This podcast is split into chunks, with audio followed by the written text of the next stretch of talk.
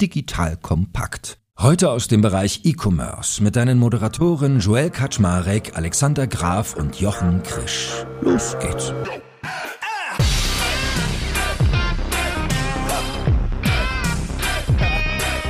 Hallo Leute, mein Name ist Joel Kaczmarek. Ich bin der Geschäftsführer von Digital Kompakt und heute wieder die bekannte E-Commerce-Runde mit den beiden Granden, dem lieben Alex Supergraf Graf und dem guten Jochen Krischi Krisch. Ah, Mann, Jochen, wir brauchen für dich auch einen guten Spitznamen. Boah, jetzt, jetzt setzt sowas nicht in die Welt.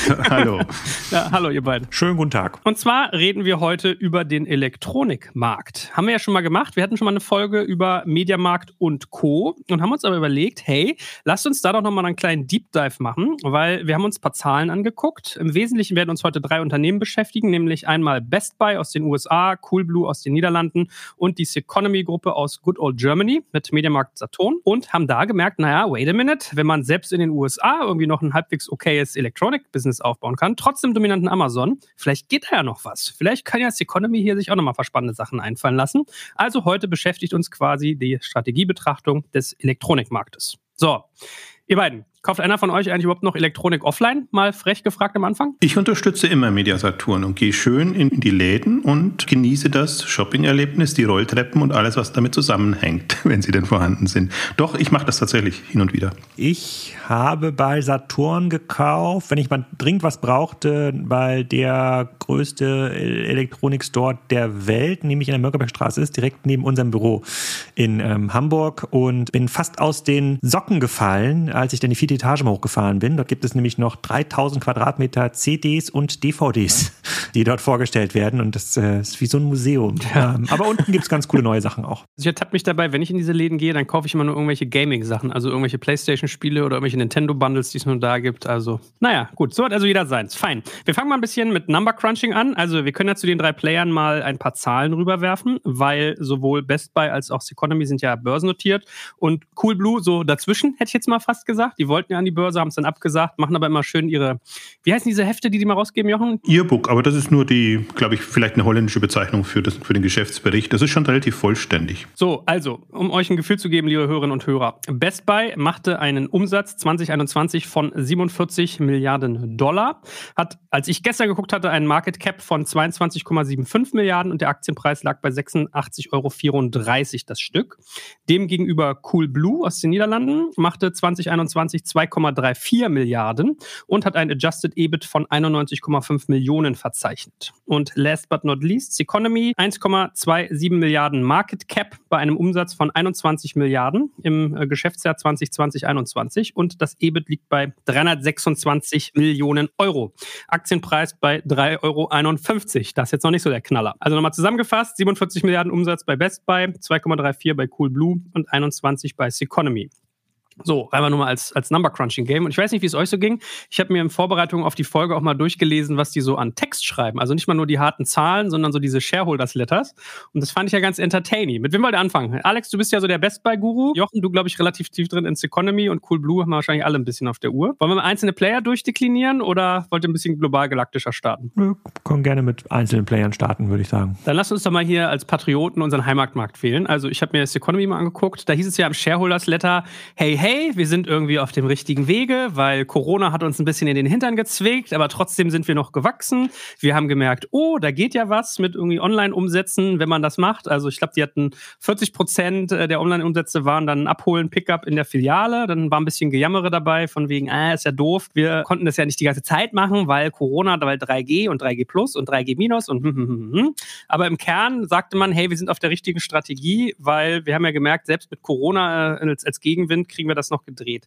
Mich hat aber beschäftigt als Frage, warum die eigentlich dann immer noch an ihren Ladenflächen festhalten. Eigentlich haben sie ja den besten Beweis bekommen, dass man die gefühlt nicht mehr so richtig braucht, wenn es trotz Corona und geschlossenen Buden irgendwie ein Wachstum gab, oder? Was war so euer Fazit? Das haben sie ja aber auch geschrieben, weil es einfach profitabler ist und weil wir immer noch an den Immobilien hängen und da unsere Deals haben, die wir, wo wir nicht so einfach rauskommen. Also man kann es ja auch mal andersrum aufziehen. Es ist ja wirklich respektabel, was äh, Mediasaturn inzwischen online macht und die sind jetzt im, im Bereich von 7 sieben Milliarden Euro Umsatz. Und wer hätte das vor ein paar Jahren gedacht, dass das so schnell in diese Dimensionen geht und dass es auch so gut abwickelbar ist. Also das muss man ja auch mal ähm, sagen. Da hat sich schon super viel getan. Jetzt natürlich aus der Not eine Tugend gemacht, klar, als als nicht offen war, aber immer eben unterschwellig und diesmal auch sehr, also gar nicht unterschwellig. Die Freude, je mehr Click und Collect wir hinbekommen, umso besser. Da rechnet sich das halt alles schön. Da kriegen wir die Leute wieder in die Läden. Da können wir da unsere Lagerflächen besser nutzen. Und du siehst halt, dass gerade eigentlich den Punkt, den du angesprochen hast, ist die Frage, was machen wir aus unseren Flächen? Und der eine Teil der Fläche ist quasi Showroom, würde ich ihn inzwischen nennen. Und der andere Teil der Fläche, wenn noch was übrig ist, also sie versuchen jetzt das schon alles zu verkleinern, damit das sich besser rechnet, ist eben Lager für Online-Aktivitäten in irgendeiner Form. Aber immer eben aus einer Ladensicht betrachtet und nicht aus einer Online-Sicht. Das heißt, das Ziel ist gar nicht unbedingt und explizit jetzt möglichst schnell und guten Service für Online-Besteller zu bringen oder zu liefern, sondern tatsächlich das, was man an Ressourcen hat, möglichst kosteneffizient, sage ich jetzt mal, zu nutzen. Und das ist genau die Herausforderung. Da sprichst du an dem Punkt an. Also wie viele Filialen brauche ich? Und kann ich das nicht anders machen? Wenn wir gleich bei Coolblue auch noch haben, die ja jetzt auch nicht, die zwar ein Online-Pure-Player oder sagen wir mal Online-First-Player sind, aber eben auch ihre Filialen dann aufbauen oder ihre Showrooms aufbauen, aber es halt komplett anders nutzen. Ich kann euch ja mal ein bisschen äh, Zitate vorlesen, die ich eigentlich ganz entertaining fand aus diesem Shareholders Letter. Die Kolleginnen und Kollegen von Seconomy haben hier geschrieben, der Online-Umsatz ist im Geschäftsjahr 2020-21 überproportional um knapp 65 Prozent auf 6,9 Milliarden Euro gewachsen. Unsere Vertriebsmarken Mediamarkt und Saturn zählen zusammengenommen mittlerweile zu den Top 3 Online-Händlern in Deutschland. Also sportliche Annahme und dann mit ein bisschen Abstand. Das bedeutet insbesondere, dass wir die stationären und digitalen Vertriebskanäle noch enger miteinander verknüpfen werden, damit die stationären Märkte stärker von einem wachsenden Online-Geschäft profitieren können. So, und ich gebe euch nochmal ein kleines Gefühl. Also die Anzahl an Standorten, die Economy hatte, lag 2020 bei 1023 und bei 2021 bei 1018. Also sie sind um fünf Läden gesunken. Mal so als Gefühl, was sich da tut. Alex, du bist doch jetzt eigentlich der Kollege, der gerade die Hände über dem Kopf zusammenschlagen müsste, oder? Dass jemand hier merkt, okay, Online-Umsatz ist cool und man will ihn aber so einsetzen, dass die Offline-Geschäfte davon profitieren.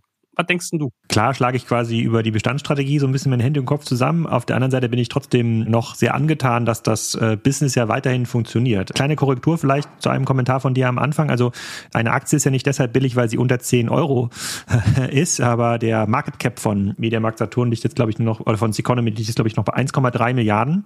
Ja, also ein 20 Milliarden Business wird quasi mit einem, mit einer 1,3 Milliarden Bewertung gehandelt. Eigentlich ein extrem cooler Übernahmekandidat für Leute, die diesen Markt rein wollen. Und was mir in den letzten Wochen Wochen aufgefallen ist, ist, dass es scheint ja ein sehr, sehr hohes Interesse weiterhin zu geben, von den Herstellern über Kanäle wie Mediamarkt Saturn zu handeln, weil sie selber gelernt haben, dass äh, die großen Plattformen für sie am Ende des Tages eine Sackgasse sind. Dort zahlen sie halt drauf. Das hatten wir mal in einem Podcast, glaube ich, besprochen, vor zwei, drei Jahren oder sowas. Da hatte schon LG oder Samsung äh, mal gesagt, dass sie, äh, um auf den Top 10, Top 20 Positionen bei Amazon ihre Fernseher zu listen, zahlen sie drauf. Also sie verdienen damit gar kein Geld mehr. Es ist aber so wichtig geworden als Werbefläche, dass man dort gelistet ist in den Top, in den Top-Ergebnissen müssen. Und das gibt mir quasi Hoffnung, plus, dass trotz dieses Klotzes am Bein, die Fialen, dass sie trotzdem noch in der Lage sind, ein positives EBIT zu erwirtschaften. Relativ klein. Ich glaube, wir reden hier in Größenordnung 1% EBIT, die Mediamarkt, glaube ich, so erwirtschaftet, so 200, 300 Millionen.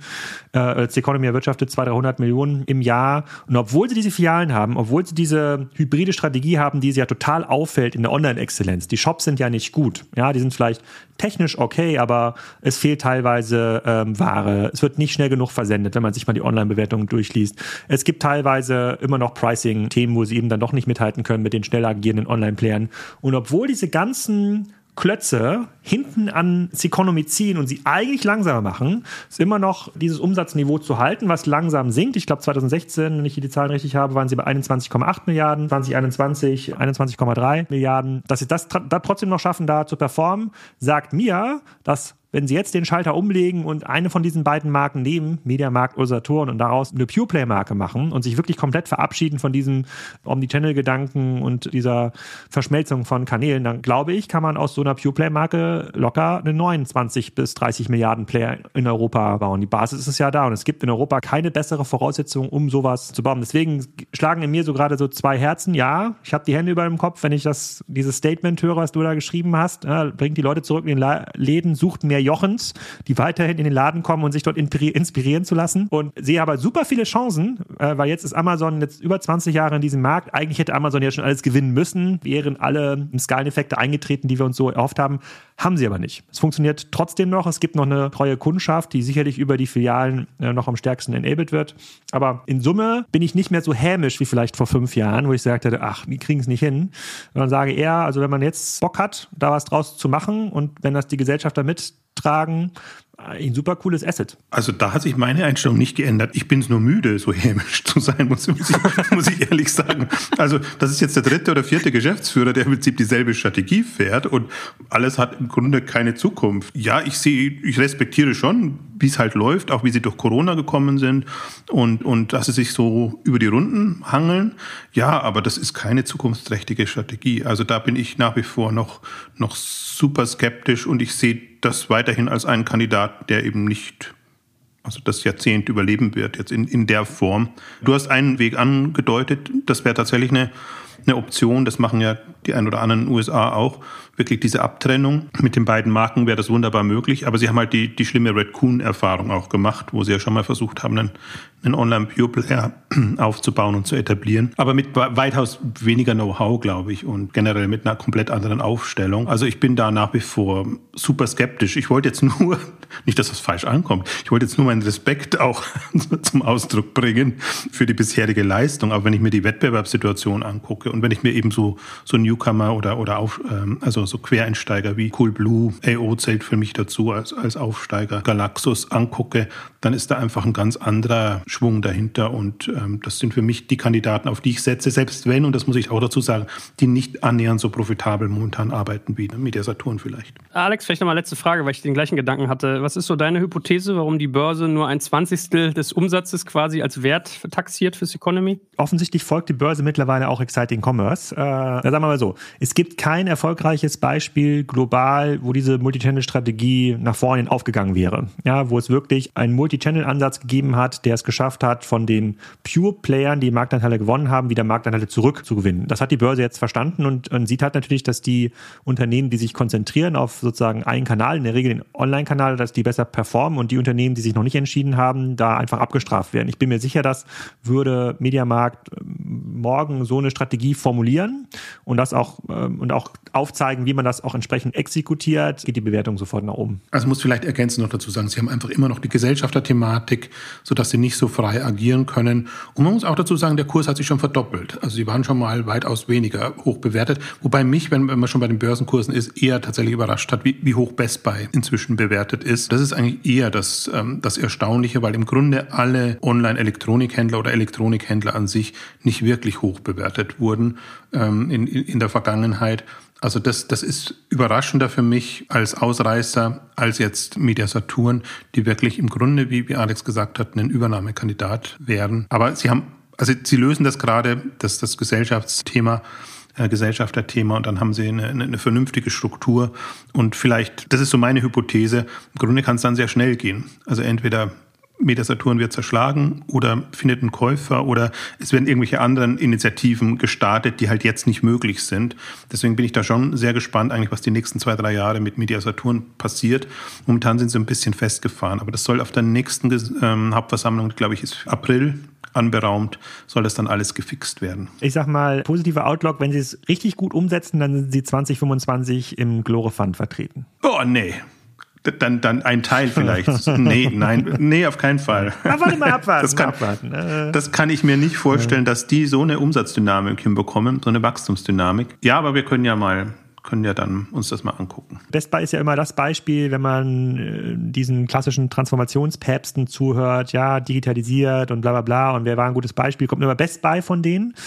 Kann man sich mal anschauen. Best Buy ist ähm, eigentlich ziemlich analog zu Seconomy. Die machen doppelt so viel Umsatz, sind quasi von 2017 gewachsen bis 2021 auf 47 äh, Milliarden Dollar Umsatz. Ich bin mir nicht ganz sicher, wie Seconomy ist, glaube ich, 21 Milliarden Euro ne? äh, Umsatz. Genau, sind äh, nicht, äh, also ungefähr doppelt so groß, sind aber bei einem Market Cap von über 20 Milliarden Dollar. Also sind viel, viel, viel, viel höher bewertet als Mediamarkt Saturn. Und dann habe ich mir das mal genau angeguckt und mir überlegt, was machen die denn eigentlich besser? Die haben ähnliche Anzahl von Filialen, ungefähr 1000 Filialen in, äh, ich glaube, Kanada, USA und ich glaube, noch Mexiko haben sie noch relativ viele Filialen und haben ein ähnliches Geschäft, also sind im Wesentlichen noch damit beschäftigt, Ware einzukaufen, die selber auf die Bilanz zu nehmen und dann zu verkaufen. Also sehr, sehr kleiner Marketplace-Anteil. Und dann habe ich mir so überlegt, die müssen ja viel besser sein im E-Commerce. Dann habe ich mir den letzten Quartalsbericht mal durchgelesen, um herauszufinden, wie gut sind sie denn im E-Commerce äh, oder im Onlinehandel. Und rate doch mal, wie oft auf dem 90-seitigen Quartalsbericht das Thema E-Commerce behandelt wird. Ich glaube, die werden eher schön dargestellt haben, was für schicke Filialen sie haben, wie sie das jetzt sehr beratungsintensiv und alles gemacht haben. Ich habe es, man merkt schon, nicht wirklich ähm, gelesen. Joel, was meinst du? Wie oft kam das Wort E-Commerce, Onlinehandel vor? Also ich habe es durchgearbeitet, ich habe es gar nicht gesehen, ehrlich gesagt. Richtig, es kam einmal vor und zwar ähm, äh, in der, als der, da war der zuständige Mitarbeiter, der Vorstand für, ich glaube, das war Einkauf, Marketing und E-Commerce. Da kam das Wort einmal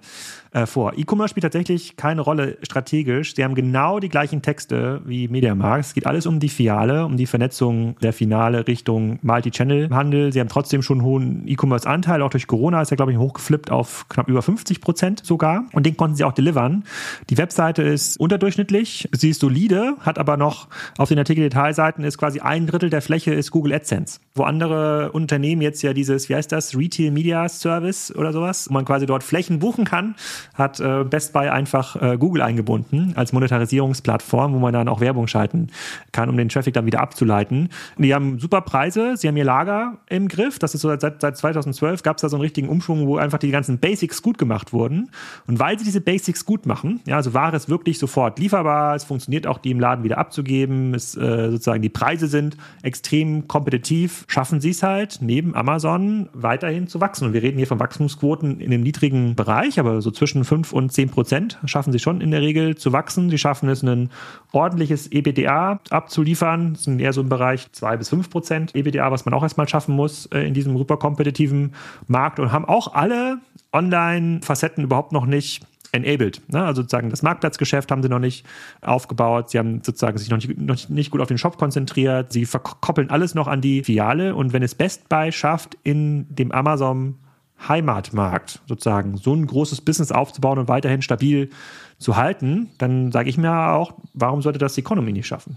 Ich meine, es ist ja mal ganz interessant, sich mal anzugucken, womit die ihren Umsatz machen. Also ich habe mir mal diese eine Seite angeguckt, da haben sie aufgelistet, mit welchen Produktkategorien die eigentlich ihr Geld verdienen. Und dann merkst du, 46 Prozent des Umsatzes kommen durch Computing und Mobile Phones und 30 Prozent durch Consumer Electronics und alles, was danach kommt, ist eigentlich schon nur signifikant kleiner. So und ich meine, wir können ja die Gelegenheit mal nutzen, um an dieser Stelle mal darüber zu sprechen, was eigentlich so die Herausforderungen dieser Kategorien sind, weil typischerweise hast du ja bei Elektronik auch immer das Problem, sehr stark vergleichbar, sehr transparente äh, Preisstruktur plus irgendwie äh, geringe Margen. So, und das beschäftigt mich in der Tat auch, warum so ein Amazon da eigentlich nicht viel vorherrschender ist auf seinem Heimatmarkt. Was ist denn deine Strategiehypothese dazu? Sehr gute Frage. Also zum einen muss man sagen, dass es bisher keinem Elektronikhändler gelungen ist, starke Eigenmarken zu bauen für alles mit Stecker. Das, was die Berlin Brands Group bisher geschafft hat, mehr als das, was Mediamarkt bisher geschafft hat. Klar, das sind irgendwie Mikrowellen und Küchenmaschinen und irgendwelche ähm, Infrarotheizkörper, also einfache Elektromaschinen, aber es gibt keine starke Marke, weder von Best Buy noch von Economy. Das sind immer nur diese Mitnahmeprodukte, also HDMI-Kabel, also einfach zu produzierende Sachen, wo man so Basics drauf machen kann. Und dann gibt es ja zwei große Buckets, auf die man, auf die man schauen kann. Einmal diese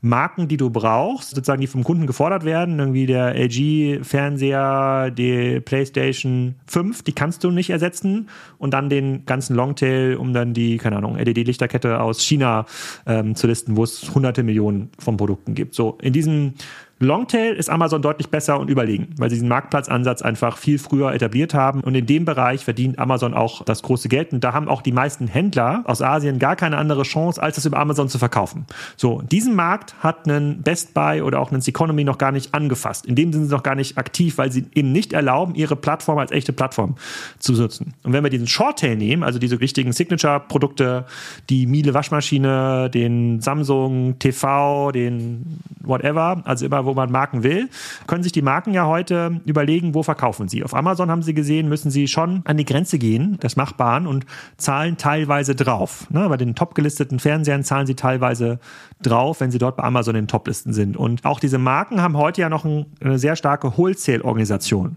Die sind ja nicht in der Lage, direkt bei Amazon auf dem Marktplatz zu verkaufen oder haben dafür gar keine Leute, die jetzt so ein Amazon-SEO machen können, sondern die haben eine Organisation, die in der Regel regional geclustert ist, die dann sagt, okay, wie kriege ich jetzt mehr in die Mediamarkt-Organisation in Deutschland rein? Wie kann ich die noch mehr Palettenfernseher verkaufen sozusagen? Das heißt, die passen viel besser zusammen. Also die Einkaufsorganisation von Mediamarkt und die Verkaufsorganisation von LG passt viel besser zusammen, als sozusagen das, als das mit Amazon der Fall wäre. Und da gibt sozusagen diesen klassischen Kickback-Konzessionsgeschäft, wo man dann ja auch so Deals macht, die laufen über ein, zwei Jahre und dann gibt es, wenn man nochmal 100 Paletten extra verkauft, dann nochmal einen Kickback vom Hersteller.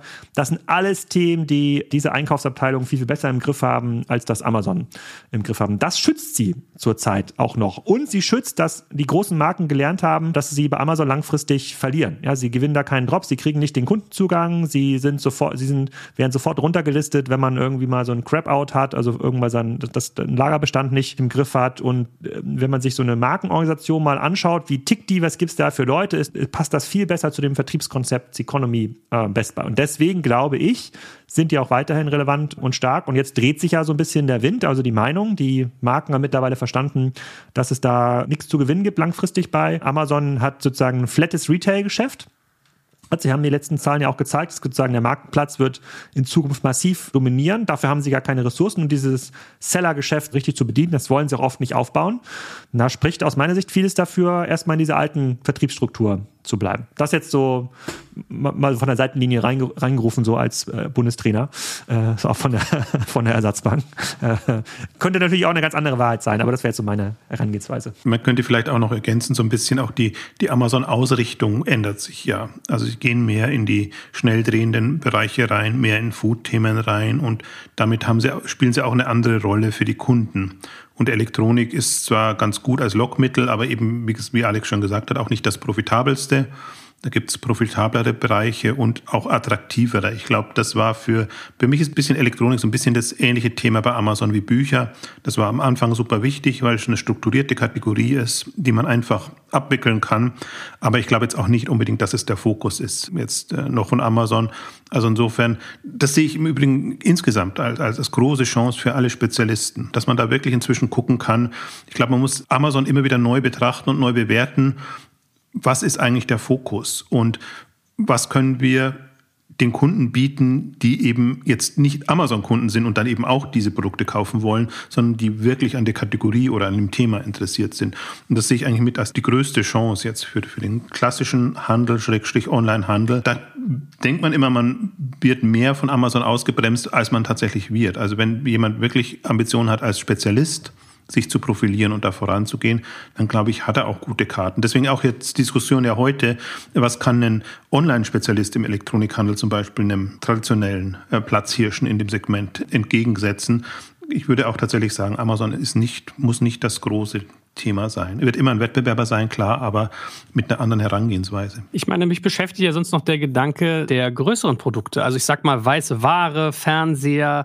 Ich erlebe ganz oft, dass Leute sich mit Mediamarkt Saturn auseinandersetzen, wenn die eine neue Waschmaschine, einen neuen Kühlschrank brauchen, weil die, glaube ich, immer noch so diesen Wunsch hegen, es ist was Großes, es muss irgendwie jemand liefern, es muss jemand installieren, ich kenne mich nicht aus, es soll mich jemand beraten. Und ich meine, vielleicht auch mal generell gesprochen über die Kundenstruktur von Mediamarkt Saturn, habe ich sowieso den Eindruck, dass da eher so die höheren Semester reingehen. Oder zumindest nicht der 25-Jährige aus, es geht um Gaming oder irgendwie eine, eine Pokémon-Gadget, was du da holen kannst.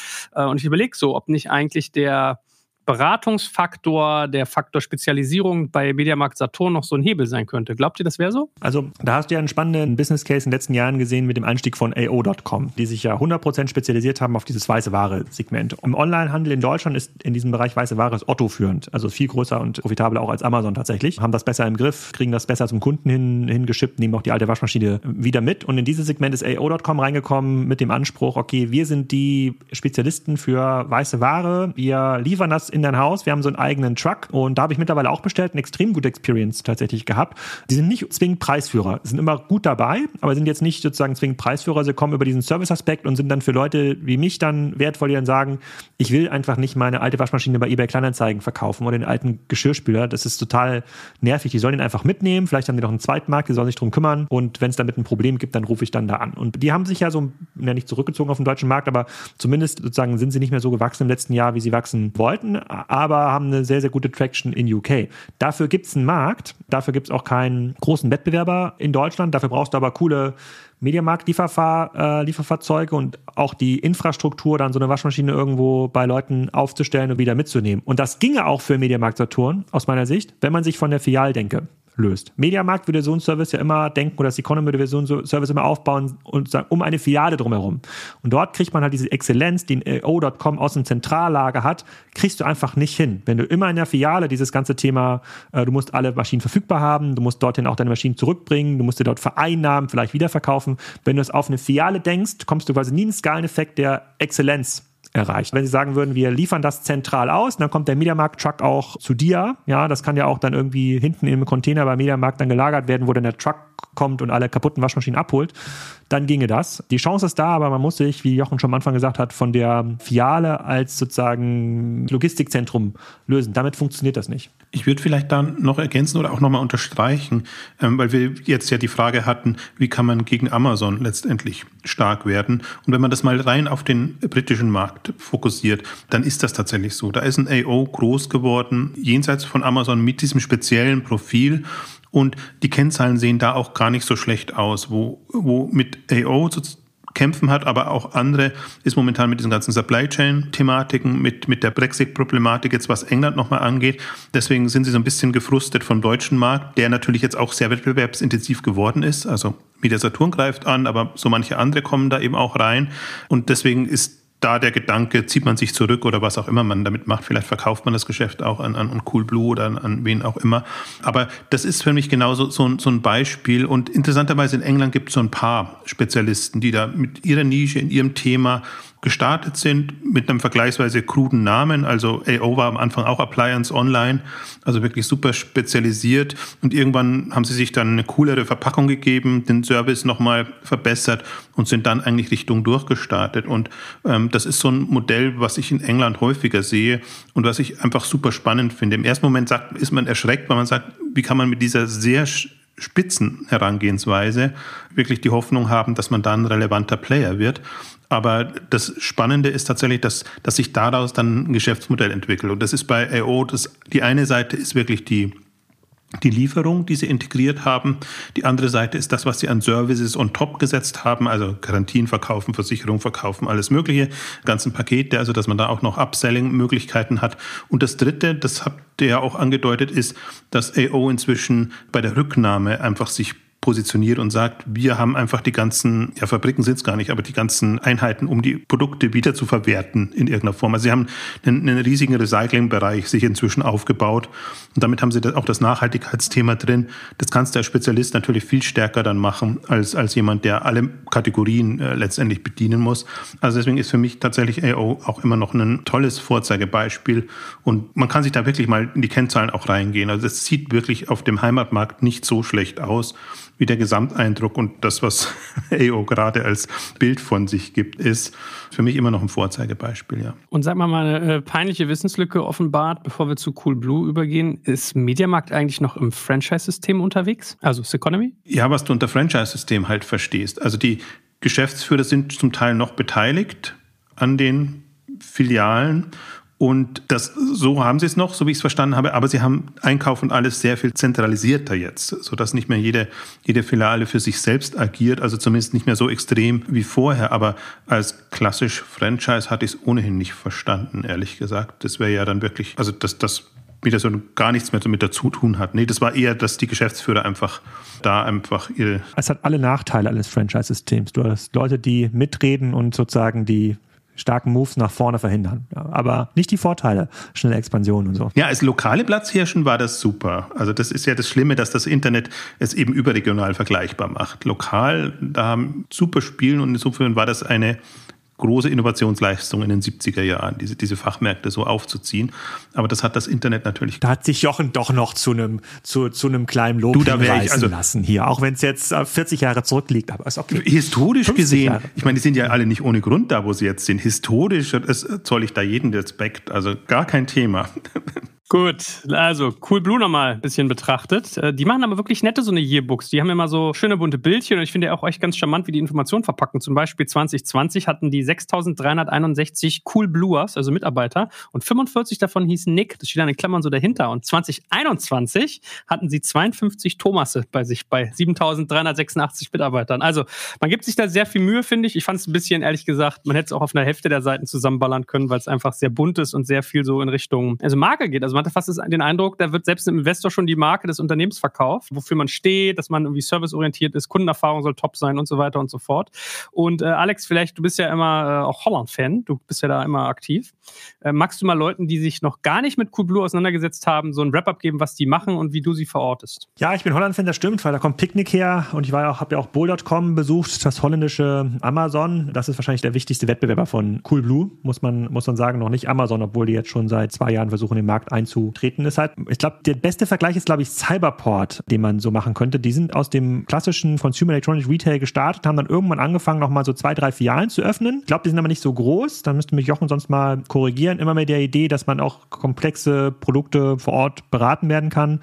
Ich glaube, letztes Jahr waren es irgendwie 15 Filialen, die sie hatten, was in Holland ja schon eine ganze Menge ist. Ich weiß nicht, wie viele dazugekommen sind 2021. Aber wir haben ja so ein paar von diesen CE-Retailern in Deutschland mit Notebooks billiger und ähm, Cyberport. So muss man sich das vorstellen, nur dass die noch ein bisschen konzentrierter war und in einem Markt aktiv waren, die letzten 15 Jahre, wo es nicht diesen Amazon-Effekt gab. Das hat mich am meisten überrascht in Holland, als ich da mit dem Hüb Vermöhlen äh, einen Podcast aufgenommen habe. Der ist jetzt nicht mehr CEO, der ist jetzt äh, sozusagen äh, in Rente gegangen oder so.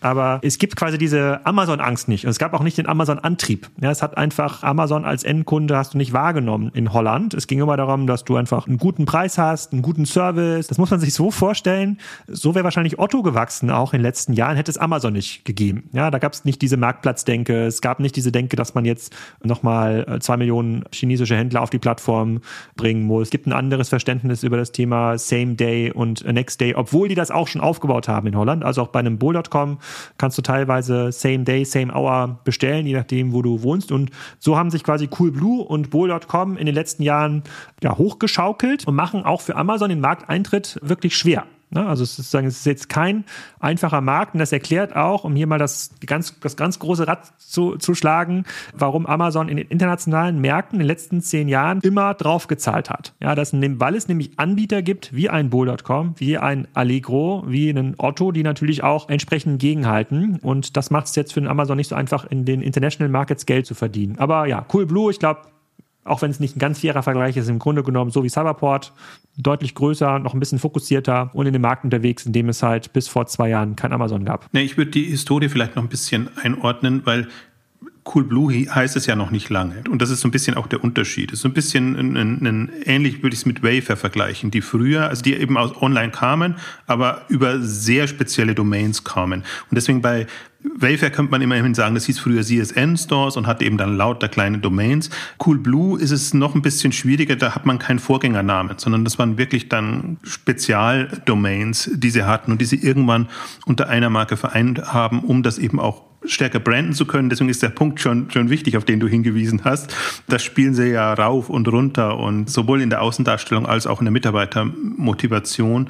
Und das ist für mich aber auch immer ein wichtiger Punkt, dass man halt so eigentlich Anbieter, die man vielleicht nicht ernst genommen hätte zu einer gewissen Zeit, jetzt aus einer Wettbewerbssicht, dass sich die dann so transformieren, dass sie eigentlich als, als relevante Player wahrgenommen werden und dann nochmal richtig Gas geben. Also auch seitdem ist eigentlich wirklich Cold Blue, jetzt haben sie die Umsatzmilliarde geknackt, jetzt sind sie über zwei Milliarden und geben da richtig gut Gas und auch mit dem funktionierenden Geschäftsmodell. Also im Unterschied zu anderen, die sind halt profitabel und wachsen da, die sind, die haben zwar Gesellschafter drin, sind aber jetzt auch nicht VC getrieben, dass man sagt, das ist so ein, so ein aufgeblähtes Boomgeschäft nur, sondern sind substanziell unterwegs mit den Vorteilen, die, die Alex beschrieben hat im holländischen Markt und mit, dem, mit der Chance, die sie sehen, jetzt eben auch europaweit voranzukommen. Und jetzt Deutschland ist halt jetzt der erste, naja, Deutschland ist der zweite nach Belgien, aber beim Benelux nimmt man immer so zusammen, aber quasi Deutschland ist der erste Auslandsmarkt den sie jetzt in NRW testen. Und die sind ja auch sehr regional da vorgegangen, haben da erstmal das aufgebaut, versenden zwar überall, aber den vollen Cool Blue Service hast du im Grunde nur, wenn du in Düsseldorf oder in NRW lebst. Also mit Fahrrädern, äh, Elektrofahrrädern, Belieferung und, und allem, was, was sie eben dann auch in Holland so äh, gemacht haben. Also gehen auch stark in Themen jetzt rein wie, wie Solardächer und andere, wollte ich jetzt sagen, hippere Themen, aber sagen wir mal nicht so klassische ähm, Elektronikmarktthemen äh, vielleicht. Und also sind ambitioniert unterwegs und das gefällt mir eigentlich mit am besten daran. Die haben jetzt keine Scheu da anzugreifen und sich Dinge vorzunehmen und, und, und da voranzugehen. Ich bin tatsächlich mal auch sehr gespannt und das ist ja die Herausforderung, mit der AO zu kämpfen hatte, mit Digitec Galaxus im Prinzip genauso, diese, dieser Amazon-Wettbewerb in Deutschland, der da ist und dem man nicht gewohnt ist und auf den man sich einstellen muss. Wenn man es rein nur auf Bevölkerung und, und Potenzial sieht, dann ist das natürlich, sieht das alles super gut aus. Aber das ist schon nochmal eine, eine, Sondersituation. Deswegen bin ich sehr gespannt. Sie haben jetzt in den, ist jetzt erst letzte Woche, vor zwei Wochen passiert, als Sie das veröffentlicht haben, gesagt, bis 2025 wollen Sie eine Milliarde Umsatz in Deutschland machen und dann wären Sie eben in der Größenregion von Cyberport, von von ähm, Notebooks billiger, von Alternate etc. Also das ist schon eine große Ansage. Da sind wir mal gespannt, sage ich jetzt mal. Aber was sie in Holland ähm, und Belgien auf die Beine gestellt haben, ist, ist wirklich sehr bemerkenswert. Ja, also mal fürs Gefühl, in Deutschland machte man jetzt im letzten Jahr schon 94 Millionen Euro Umsatz bei insgesamt 18 Prozent Wachstum insgesamt auf dem Markt. Also 2,34 Milliarden macht man insgesamt äh, in, äh, was du gerade meintest, Benelux und äh, 100 Millionen davon knapp kommen aus Deutschland. Aber ja, in der Tat, Verzehnfachung bis 25 habe ich auch etwas gestaunt. Aber gut, jetzt haben wir mal so Big Picture. Drei Player rausgegriffen aus einem Markt, der ja eigentlich auch wirklich total heterogen ist. Also alleine, was wir jetzt schon hatten, irgendwie Bohl, Galaxus, Otto, Cyberport, Notebooks Billiger, ein Gravis, also wen es da alles gibt. Das ist ja ein wirklich umkämpfter Markt bei, wie gesagt, gleichzeitig hoher Vergleichbarkeit. Was ist denn so euer Fazit jetzt nach der Betrachtung? Wenn jetzt mal diese drei Player sich so nimmt, unterschiedliche Ausgangssituationen, wer hat welche Chancen, worauf sollte man optimieren? So würde ich jetzt gar nicht sagen. Das, das Fazit ist eigentlich, dass, dass man sieht, es tut sich super viel, der Markt ist im Umbruch und wenn ich jetzt mal Richtung 2025 blicke, erwarte ich halt, dass wir da schon einen Shift in irgendeiner Form bewegen. Also was wir jetzt äh, sehen, was wir jetzt gar nicht angesprochen haben, war jetzt diese, diese in Anführungszeichen Megafusion für den skandinavischen Markt, wo sich zwei Player zusammengetan haben und alle sind halt jetzt in so einer Größenordnung bei Umsatz von Milliarde plus, ähm, wo man sich überlegt, wie geht's weiter? Schafft man es aus eigener Kraft? Geht man voran? Tut man sich mit anderen Playern zusammen? Versucht man das europäisch anzugehen? Das ist für mich gerade so, so der Punkt. Könnte Danen neben Mediasaturn und neben Amazon ein relevanter, sage ich jetzt mal, 10 Milliarden Player entstehen, indem sich die zusammentun, die halt wirklich, also gerade der deutsche Markt, das ist ja im Grunde ein Drama, wenn man sieht, so Notebooks billiger, äh, Cyberport und Alternate hat jetzt auch mal ein paar Umsatzzahlen ähm, veröffentlicht, aber die müssten bei 5 Milliarden und mehr sein, wenn sie mit der Dynamik mitgewachsen wären. Gibt unterschiedliche Gründe, aber der Markt ist noch zu verteilt oder sagen wir mal, die Platzhirsche sind noch zu relevant, sodass man wahrscheinlich national nicht weiterkommt. Und deswegen ist für mich so das ein Resümee oder ein, ein, ein Punkt. Wir haben sie jetzt zwar Preise positiv bewertet, aber die Platzhirsche sind aus meiner Sicht angreifbar und die Newcomer oder die Aufsteiger sind so stark, dass man ihnen auch durchaus was zutrauen kann. Und das ist gerade die Lage. Amazon hat doch nicht gewonnen, kann man kann man sagen. Nee, das ist VC-Sicht und das ist irgendwie, wer, wer, wer sich wirklich nicht intensiv mit dem Markt befasst, der nur auf Amazon guckt, der kommt zu, das, das sage ich jetzt schon seit, seit der 15 Jahren. Ich glaube, seit Exciting Commerce ist das ja mein, mein Thema, dass ich sage, jenseits von Amazon ist noch so viel Platz.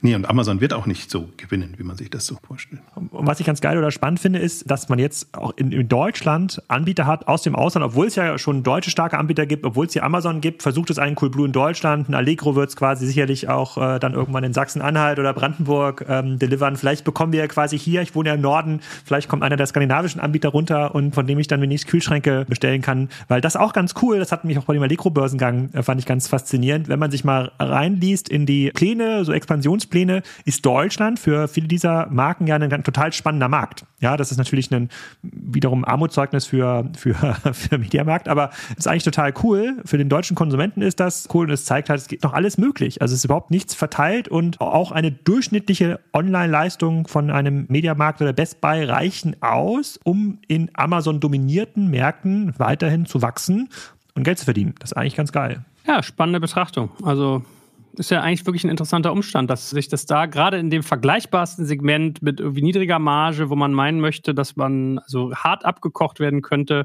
dass da doch noch irgendwie ja, zumindest Wachstumschancen sind oder das Game noch nicht so entschieden ist. Also habt ihr da nicht selber ein bisschen gestaunt? Nee, ich bin ganz froh, dass jetzt auch Player da sind, die so mehr auf Mehrwertservices und, und andere Ansätze setzen. Dass es nicht nur ein reines Product Game ist und, und wo man über, über die besten Preise und die größte Auswahl kommt. Ich glaube, das hat die Branche so ein bisschen gerettet oder gibt ihr ein anderes Profil. Und das Interessante ist ja durchaus, wir sprechen jetzt von allen auch Online-Playern, das sind ja alle fast 20 Jahre am Markt, also sind jetzt keine Newcomer, aber da sieht man halt, wie sich die zum Teil neu erfunden haben oder weiterentwickelt haben. Und ich glaube, das ist die Kunst auch dabei, in solchen wettbewerbsintensiven Kategorien Wege zu finden, wie man eben auch sonst noch Geld verdient. Und das haben wir jetzt gar nicht so richtig thematisiert, aber das, da haben alle sehr unterschiedliche Strategien. Die einen machen im Marktplatz und kriegen da Provisionen. Also es hat mir, es ging ein bisschen unter, aber Mediasaturn hat das jetzt ja gestartet und die sind ja auch ganz glücklich, was den Marktplatz etc. angeht. Also sie haben sich da geöffnet und in der letzten Ausgabe haben wir schon besprochen, es ist zum Teil ein bisschen absurd jetzt diese Marktplatzstrategie. Aber das ist eine Richtung, andere komplett gegen Marktplatz und sagen, wir wollen alles selber in der Hand haben, wir wollen unsere Services da, sei es Lieferservices, sei es andere Mehrwertservices, alles selbst organisiert handeln, abbilden und haben dann eben auch ein anderes Versprechen den Lieferanten gegenüber. Also solche Punkte, glaube ich, hat diese Branche ein bisschen gerettet und da würde ich sie auch durchaus weitersehen im Vergleich zu anderen, weil es wirklich eigentlich schon im Grunde die unattraktivste und die schwierigste Branche ist oh, in, in, mit der Margensituation und der Wettbewerbssituation. Also deswegen finde ich es auch spannend, was da gerade passiert. Gut, ihr beiden. Ich würde sagen, wir bleiben am Ball. Wer weiß, 10, äh, 12 Ausgaben weiter widmen wir uns dem Thema vielleicht nochmal. Und für den Moment danke ich euch ganz herzlich. Hat Spaß gemacht. Tschüss. Vielen Dank. Danke fürs Zuhören beim Digital Kompakt Podcast. Du merkst, hier ziehst du massig Wissen für dich und dein Unternehmen heraus.